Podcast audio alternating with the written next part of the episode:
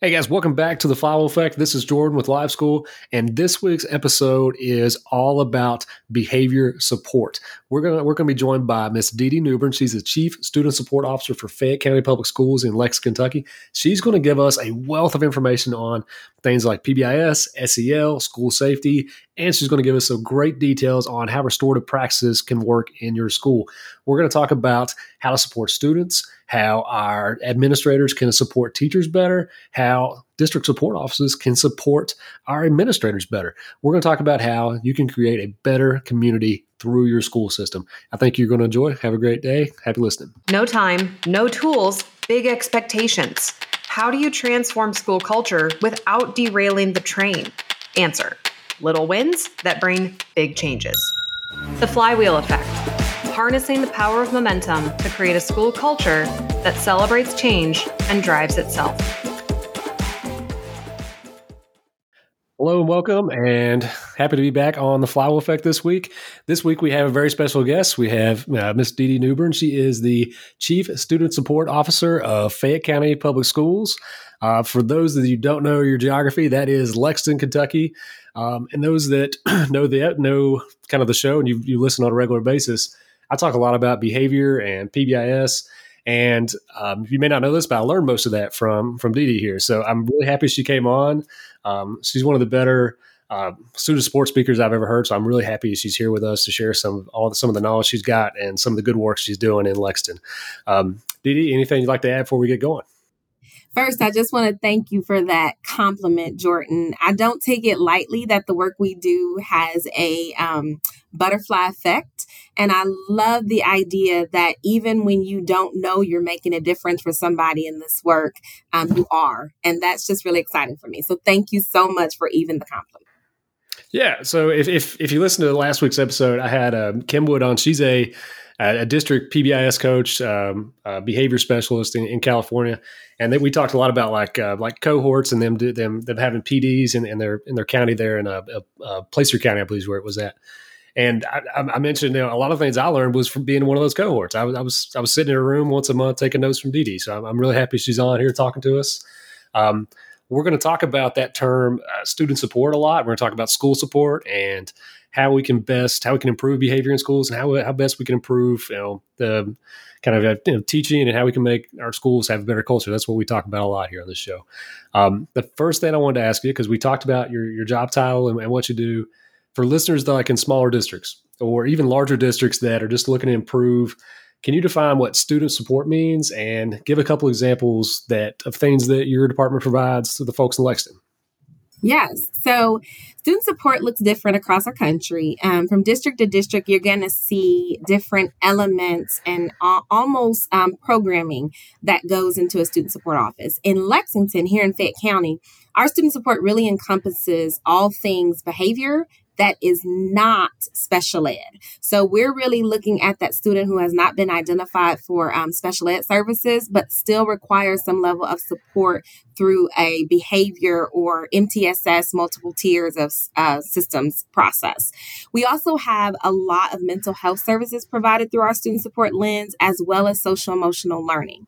We couple all of those things into a space where we look at how can we take the strategies and supports that are out there within those three areas and use them to remove barriers to instruction. Because for us, it always goes back to why are we here? And kids are in school to learn. And so, what we're really looking for as we put student support services together in our department is how are we making sure we're removing the barriers that um, take kids from being in those seats, learning the math, learning the reading, working through pre calculus um, so that they can get their academic outcomes that we're looking for within the school environment. Yeah. So these are the kind of things that I think maybe a decade ago, maybe were an afterthought or maybe they were taken for granted. And I personally, I feel like going, going forward, it's it's almost impossible to do school without this kind of work. What do you think? It really is. I feel like um, even if we look back to the times that we were in school, um, when kids exhibited exhibited uh, behaviors that would have them removed for class, it was like you just didn't see them anymore, and you just didn't really understand if there was something that was happening to help them change those behaviors. As we see the structure of school have to look different, we really have to start to look at what is our support level in making sure we're helping to instruct a whole child and not just the academic components that come with being in school. Ultimately, and Jordan, you've heard me say this before, we're building citizens. So when you think about our goals within school, it's got to go beyond just being able to complete a test or just being able to show that you can read. We are building the people who will work in the nursing homes. We are helping to instruct the people who will take our orders at restaurants. Our future senators, our future representatives, they're in our classrooms. And if we are not engaging that whole child piece around how do you care for others? How do you make sure that you collaboratively work well? How do you support not just others in being a caring person, but how do you support yourself in self management and being able to think about our buzzword this year, self care, and what we're doing to make sure that we're okay? All of that has to start at a very young age, right from those preschool age, as we're building up the citizens and the future of our country. And not to mention that, but you're you're probably also talking to the, the future teachers in your room too, and, exactly. and, how you deal with these things is going to impact how they deal with them down the road. Um, exactly, I'm, and we've seen um, just through um, the last couple of years and the support that we're providing for our students we see the need for that in our teachers as well. So when you talk about we're teaching our future teachers, we're also teaching our teachers to utilize some of these new skills that they're learning as they teach their teachers, teach the, their students for themselves. Because even that self management and collaborative part, part, Jordan, you've been a teacher. Think about how we've changed over the years from the closed door mentality to the PLC mentality. Well, if you don't have collaboration skills that come through learning social emotional learning and those components that we know, then how are you going to be a part of that PLC process within your own school community? Oh, it's um, I mean, just to talk about teaching for a second, the, the you can you can kind of tell the folks who don't have those those skills because like they get real closed off in those meetings. They're they're they're they're tough to collaborate with, and those folks that learn those things, they're you know very open door and they they want to help, and and things get better because of it. Yes. So you, you mentioned SEL and a few things there there are I, I, want to go jump into like there's a lot of like you mentioned buzzwords. There's many many programs initiatives out there that deal with student engagement school safety mental health. I mean all, all these things are stuff are stuff that's that are tough and they're, they're big deals and they're big rocks for for districts all around the country. Um, if you got to pick one and which one has the biggest impact on students? That's so hard um, because there are a lot of good things out there. And let me say this um, just from the start I'm not a program person.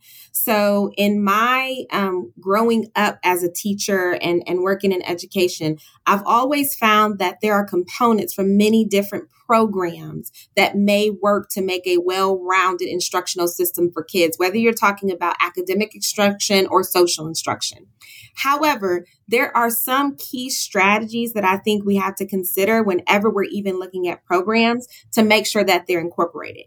For me, the biggest impact strategy right now in this world of SEL, mental health, PBIS, violence prevention, if I had to bring it all together, I would talk about restorative practices. Um, it's really huge for me because it pulls in all of those elements that we're talking about um, through a PBIS framework. So when we're talking about positive behavior intervention and supports, and we're talking about the framework of that and building out a climate and culture, restorative practices fits right in there because it focuses on building strong relationships, not just with students, but with other adults. It focuses on accountability and how we as educators are accountable for how we t- treat children, just as children are accountable for how they treat their teachers and their other classmates.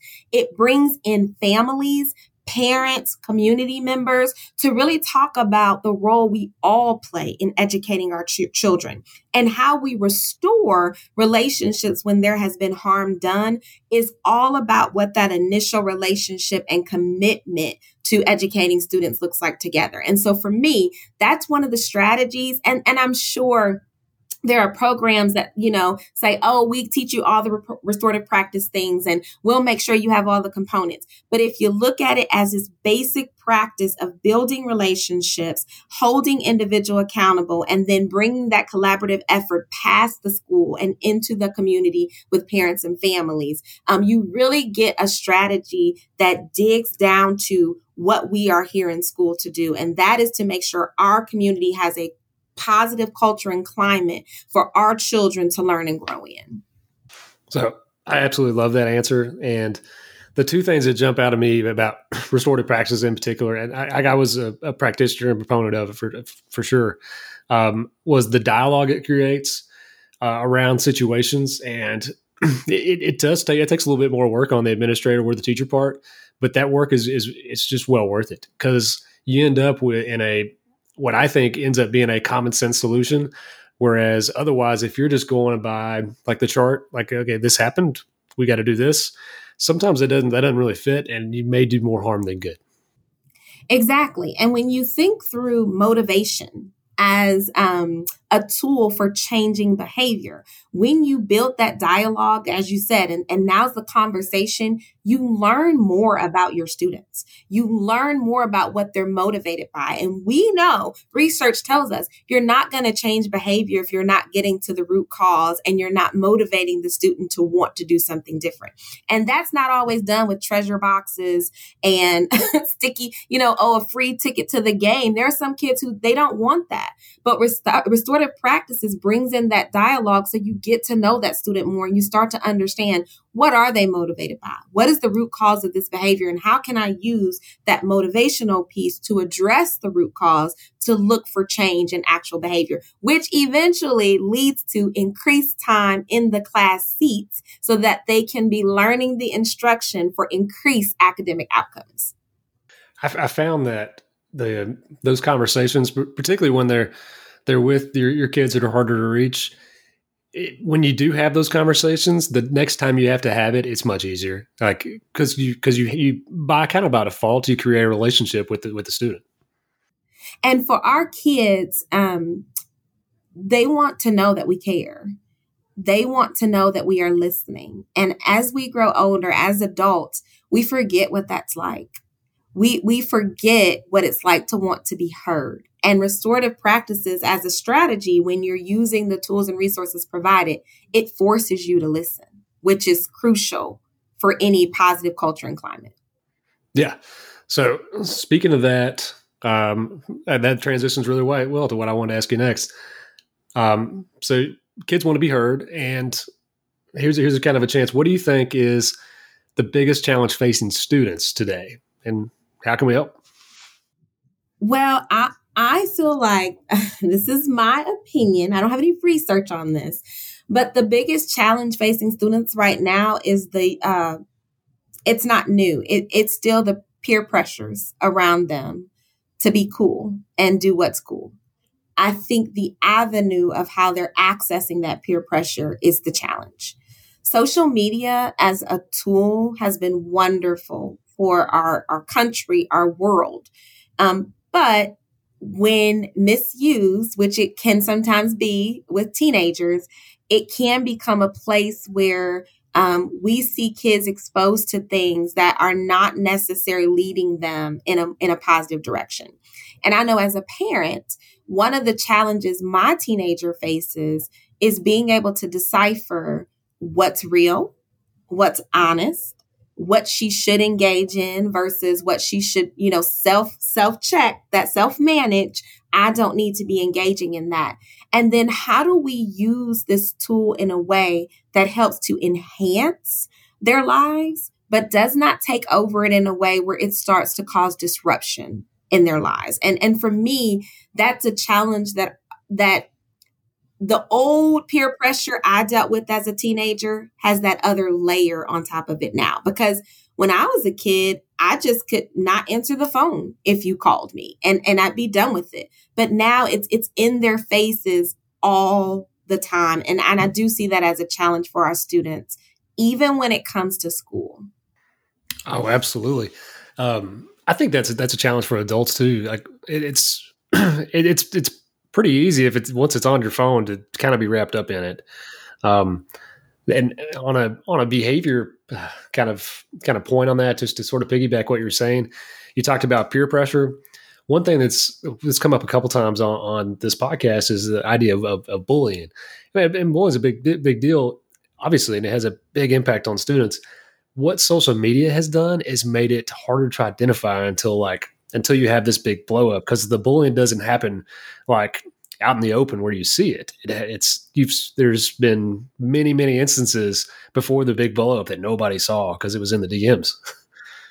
And if you think about um, how silent kids can be with bullying, sometimes that is exasperated on social media um, because when we were in school or, or we're face to face and I choose to be silent, there are um, other uh, bystanders who may see it and say something. But sometimes that social media is through a DM. It's through um, a snap that just went to you. It's in a place where you don't necessarily have the bystanders to even stand up and support you as the victim, as you do in person sometimes. So that that silent um, bullying that kids carry because they don't know how to express to someone, I need help. It's huge. It's huge. And, and I'm not saying that social media is not important. I believe that it's a tool that we can utilize in so many different ways. But I think like any other tool, it can be misused. And then, then it's not as useful as we need it to be. Oh, yeah. And like when you're talking about um, you know conflict resolution, you're talking about the dialogue that ha- that happens in, in restorative practice, or just just in, in general, if you're just making relationships with students. A lot of times, like the big like if you had a big disruption, like a, a for lack of a better, like a big a big blow up between two students, the dialogue that comes out afterwards when, when you're kind of debriefing and walking through it, almost always that it started from something that nobody saw because it was you know, on Snapchat or whatever. It's um, that, that being said, how, how, how can we help them? I really think it's about um, education. And I know our um, social emotional learning curriculum here in Fayette County we actually have a tier one social emotional learning curriculum that is K 12. So uh, schools actually take the opportunity to build in addressing our SEL needs for our students. And one of those key topics is how to utilize social media effectively when you get to the higher uh, grades. We do need to go down to lower grades now, though, because they're getting social media and being exposed to it younger and younger these days. Um, but another key way that we can really look at is using the tools within our school programs, such as our uh, our media centers, so our libraries. How are we using our digital safety when we talk about our technology team and our um, instructional specialists that really focus on that digital aspect of the education system? The, looking into things like uh, the citizenship, there's a whole slew that our media specialists or librarians, if you're using the old term, have access to that can help our kids to understand about um, fake news versus real stories versus deciphering whether or not it's a deep fake when you're looking at pictures and things on social media. And then even digging deeper into how the use of social media and can affect the way that you look and think about yourself. So digging into some of that self-esteem stuff when you're looking at these pictures of models, when you're looking at these pictures that people are putting out that their life is just so happy and it's making you feel like I don't have that all of that is wrapped into our instruction for students that really helps them to self reflect on how they are utilizing um, social media. But I will tell you, Jordan, it's a change of thinking on the school and the parent end. We are so used to school being reading class, math class, social studies, let's throw some science in there. And we have to get to this idea that a part of our instruction has to include these topics. However, you're choosing to embed them, whether that's through your social studies um, class or whether that's through your English class, that's fine. But we have to understand that just like we have that core curriculum from academics, there is a set of core expectations within social emotional learning that every student should have access to that helps them to address that educational component around things like social media. So, one of the components of, of good teaching is is is tying your content to the real world. And what, what thing that's come up a few times is, is PBL, um, which this is not necessarily that, but it can be that. But the idea that like you can use these things as examples to en- enrich your content and, and make it relevant for your kids that's that's going to help them twofold because when they're going to be they're pay attention because they they have to deal with this and they know it's a thing. So now you've made it relevant for them. So if you can make you can tie it into how you're how you're teaching writing or how you're teaching them how to um, look through sources and those kind of things, and then there's all sorts of stuff you can do social studies and and science when you talked about like the um, kind of how um, the, the the pictures that aren't real pictures like. Yes. Yes, and and when you really when you think about education at its core, for hundreds of years, we've been making sure it matches the kids we're working with at the time. When you're talking back in the way day where we would talk about the harvest and growing vegetables and what that looked like, and you would actually make your school year fit around when we were going to be planting and harvesting. That is teaching to who you are working with. And I just had a, a teacher point out to me yesterday that they were using this is high school, so don't freak out. The new version of the Fresh Prince of Bel Air to help teach some examples about um, discrimination and working through collaborative issues or when you have an issue with someone of a different racial ethnicity. And I just thought that was so cool of how as a teacher, you can take something that you already know the kids are connected to and make it apply to what you're already doing in class. To me, that is how you continue to keep students engaged. And, and that is how they get to the core content standards that they need. It's not always through open up to page 56 and let's read this paragraph. It's, it really is about utilizing our here and now um, what's happening in the world, current events and current uh, medias to engage our kids in these types of conversations and learning. It's so cool. When she told me that and she was explaining to me, like, it's just so cool to think about what you can do. That, that's an excellent idea. And the, it, it may not be like the current day, but like the old episodes are pretty good too. Like, yeah, they are. I would agree. I would agree. Hey guys, it's Jordan from Live School. I'm going to take a quick break to share a story about one of our partner schools, Del Valle Elementary in Del Valle, Texas. When Principal Jay Maines arrived at Del Valle, he realized behavior was a major concern for his staff, as his school of just 600 students tallied 276 referrals and 88 instances of exclusionary discipline in just one year. The next year, his leadership and behavior teams began examining all their systems and policies related to behavior, and in that following year, they found and implemented Live School across the entire building. Now, fast forward three years later, and they have reduced referrals by 82%, reduced those exclusionary discipline practices by 93%, and they're consistently celebrating the kiddos who are doing a great job in their building to the tune of 42,000 positive behavior interactions recorded last year. If you'd like to learn how to improve student behavior and culture in your school, check us out at whyliveschool.com. Okay, so before the break, we were talking about uh, student support. I want to kind of shift to school support. Um, so, like your, your, role at the district level, like you're, you're work, working with schools and working with school leaders. Um, how can now? I want to talk a little bit about like at a school leadership level. How can administrators who are in buildings better support teachers with student behavior concerns? Um, the first thing I'm going to take us back to is the same thing we talked about with kids listening. I think it's really important for school administrators to build positive relationships with their teachers because they're modeling the expectation for teachers to build positive relationships with their kids. When you build those positive relationships in your listener, you start to understand how teachers got to the place that they are in terms of their belief systems around their classrooms. And most of behavior management starts with your belief system as a classroom teacher.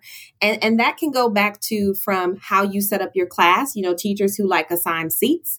Um, to teachers who stand at the door and greet their kids, to teachers who feel like you should just come in and sit and work. I say that because having been a coach of teachers around behavior support, one of the things that I think is important for you is for you not to go in with a cookie cutter solution for every teacher. There are ways to support teachers who believe that students should just sit in their desk and do what, what they need to do and not be um, in my face. there's a way for you to support that teacher that may be a little bit different than the teacher who feels like kids, this is just uh, every kid can come in here and just float and love the way they love, and it's just going to be a free flowing classroom. There's a way for you to support that teacher. All of those strategies live for me within the framework of how are you positively reinforcing your students? And I don't mean with things, I mean with words like positive affirmations, positive interactions. How are you giving students an opportunity to respond? So, what are you offering in terms of engagement within your classroom?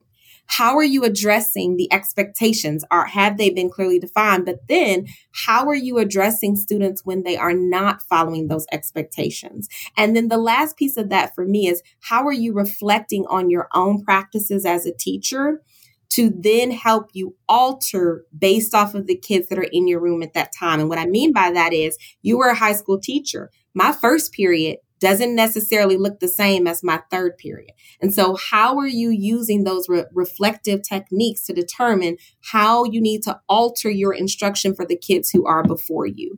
And on top of that, as an administrator, I then have to do the same thing as I support my teachers. So if I pull that back some, I say, okay, for my teachers, how am I positive reinforcing them on a regular basis? Not just with things, but with words, with interactions how are how am I allowing them opportunities to respond. And that could be me allowing them to give feedback or ideas or collaborate or make decisions. How am I setting clear expectations of what I expect from my teachers? And when a teacher does not do that, how am I addressing that head on and not using the method where I, I just don't say anything because, you know, I don't want to make them mad, but I'm addressing it head on. And then how am I as an administrator reflective of my different teachers. And I worked in elementary. Let me tell you, that third grade team, a little bit different than that fifth grade team, a little bit different than that kindergarten team. And so, how am I using my reflective practices to determine how I need to alter how I'm working with my teachers in order to make sure they have what they need? You know that old saying, happy wife, happy life, Jordan? If you don't have happy teachers, then I'm going to tell you right now, your school is not going to be in a place where it's producing happy families, happy kids, happy anything. The cafeteria going to be mad. And so it's really important as a leader when you're supporting teachers to keep in mind that you are modeling for them. You are modeling for them what you how you expect them for them to treat children. And so I think as an administrator, those are the ways I support the teachers who have behavior concerns. I'm going to listen to you. I'm going to positively reinforce you. I'm going to set clear expectations for how we're going to fix this behavior problem. And I'm going to hold you accountable because I love you enough to do that to make sure that we can get this done together. So uh, there's a there's a few bits of gold there that I, I want to go a little deeper on. The first one was was listening, and you talked about how you know, there's different types of teachers and they have different you know they have some different classroom expectations, and like that's part of what makes them a good teacher is they've got to make those expectations in the room themselves and they got to make it fit their kids and make fit their content and those kind of things. It also means like when they have a concern, you need to understand where they're coming from. And all that information is part of it. You are exactly right. And and when we shut ourselves off as good listeners, we're shutting off an opportunity for someone to be their own problem solver. Because sometimes if you just listen long enough, they're going to think their way out of what they came to you for to begin with. And I found as a leader, a lot of times, if I just ask, you know, say, well, tell me more about that. Well, what do you think? How can I support? You're going to find that people appreciate you not fixing it for them, but being that sounding board that helps them think through ways they can fix it. And that includes with behaviors with students the um, and anytime you can help them do that, help help them kind of come to conclusions and, and come to you know solutions on their own. You also like keep the power in the classroom. And that you know what I'm saying? Like you don't anytime you're just you're just dealing with it you're kind of stripping them what they what they're capable of doing. Yes. Yes. I used to say all the time I was a um, behavior coach at an elementary school for years. And one of the things that I would say to teachers is I I can't be the queen of your classroom so if you're scaring kids with me, you've already lost that that throne in your classroom because now I come in and control your classroom. And, and it can't be that way for teachers. That classroom has to be where they have built a community of collaboration and love and learning. And at the end of the day, the kids look to them to be the person that leads the way in that classroom. I, if I'm leading the way at the school, you got to help me by leading the way of your classroom.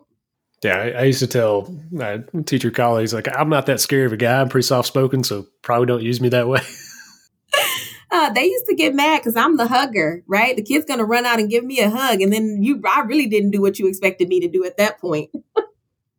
so, kind of same question, but uh, different individuals. How can uh, districts better support school leaders who are struggling with student behavior in the classroom?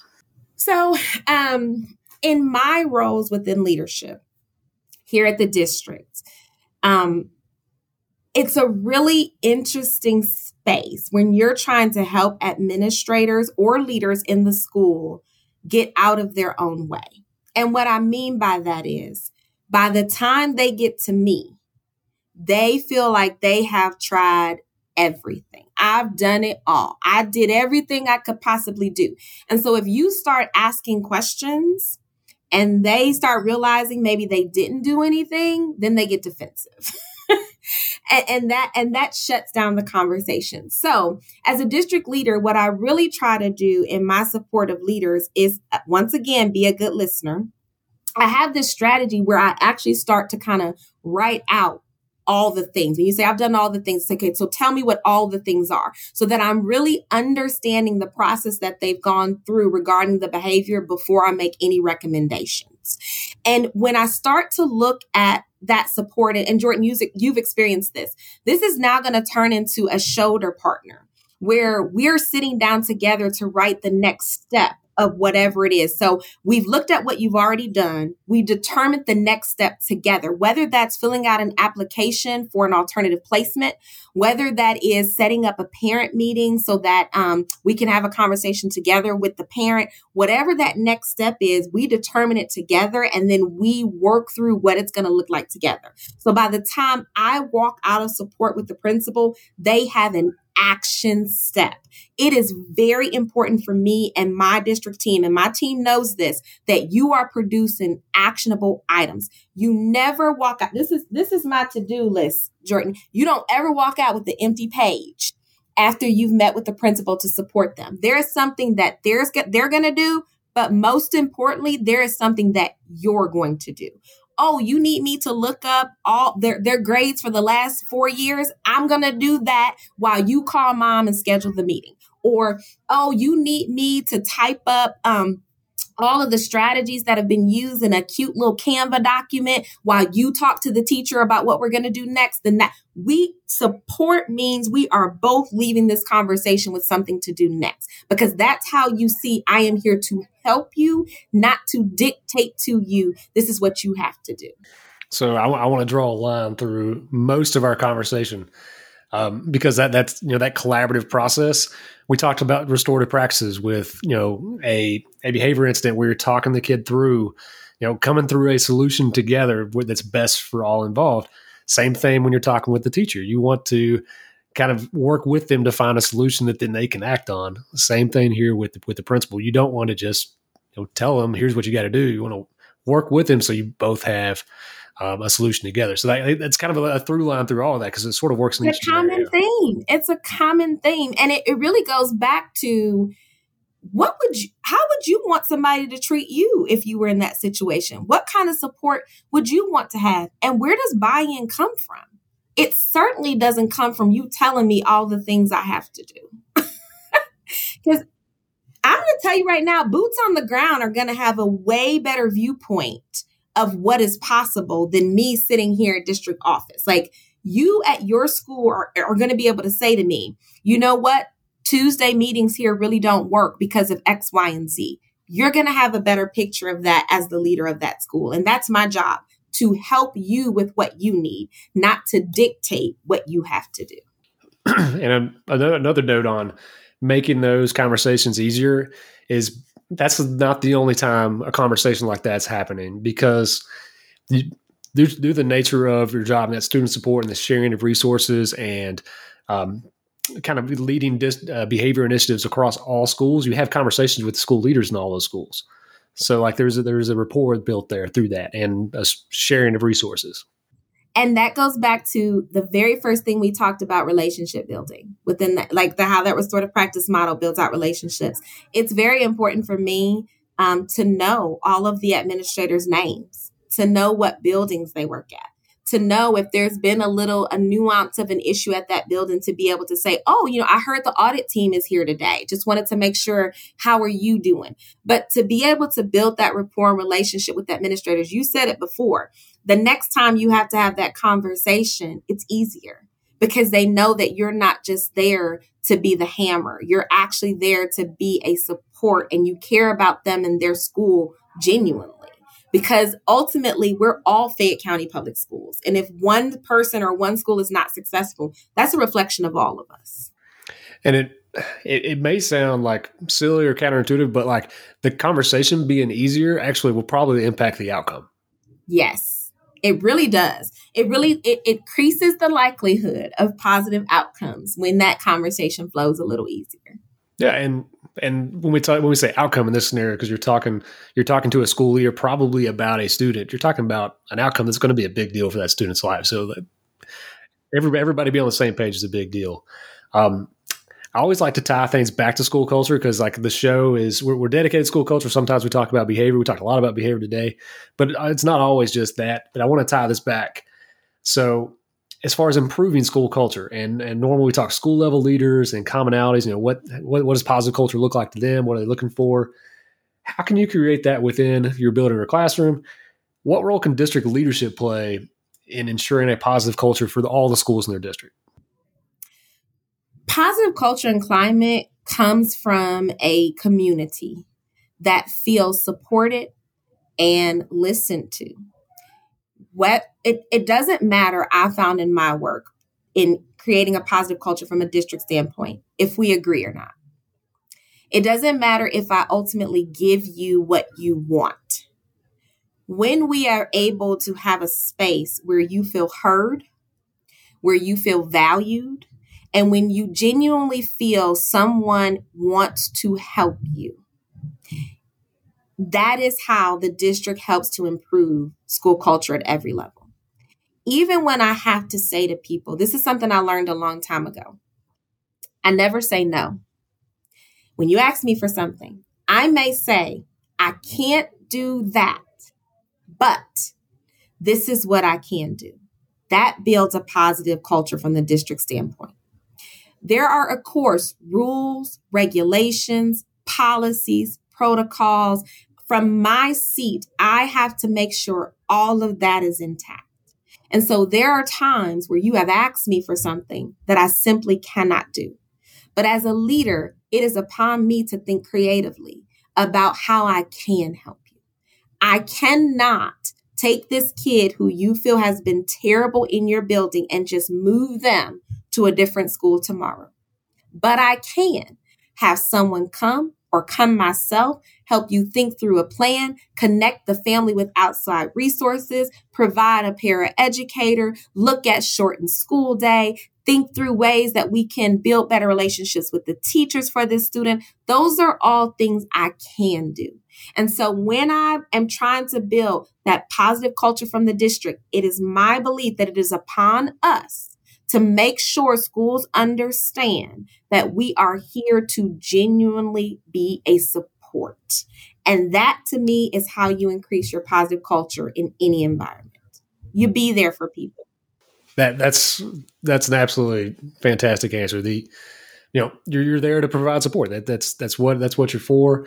And districts all across the country, like that's not always um, and I think a lot of people are trying to do do a good job, and I'm not saying they're not, but a lot of times there's like a stereotype that it's just kind of like a different place. You know what I mean? I know they call us the uh, Crystal Castle or whatever it is they call us. I know. But that open door policy, that that willingness to help, those are the kind of things that make that not not real. You know what I mean?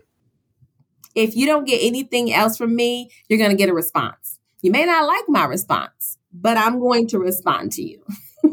well, Dee, thank you so much. This has been um, kind of a wealth of information I think our listeners are going to enjoy. If anybody wanted to reach out to you and get more info on any of the great work you're doing, um, how could they find you?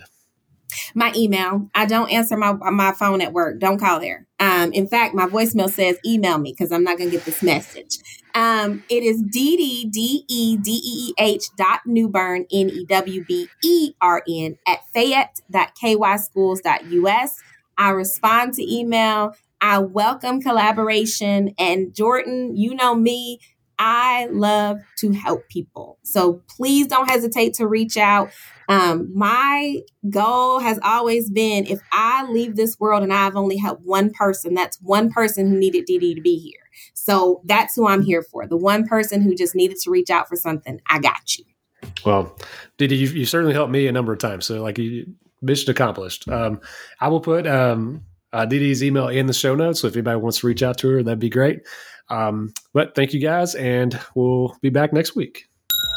The flywheel effect, harnessing the power of momentum to create a school culture that celebrates change and drives itself.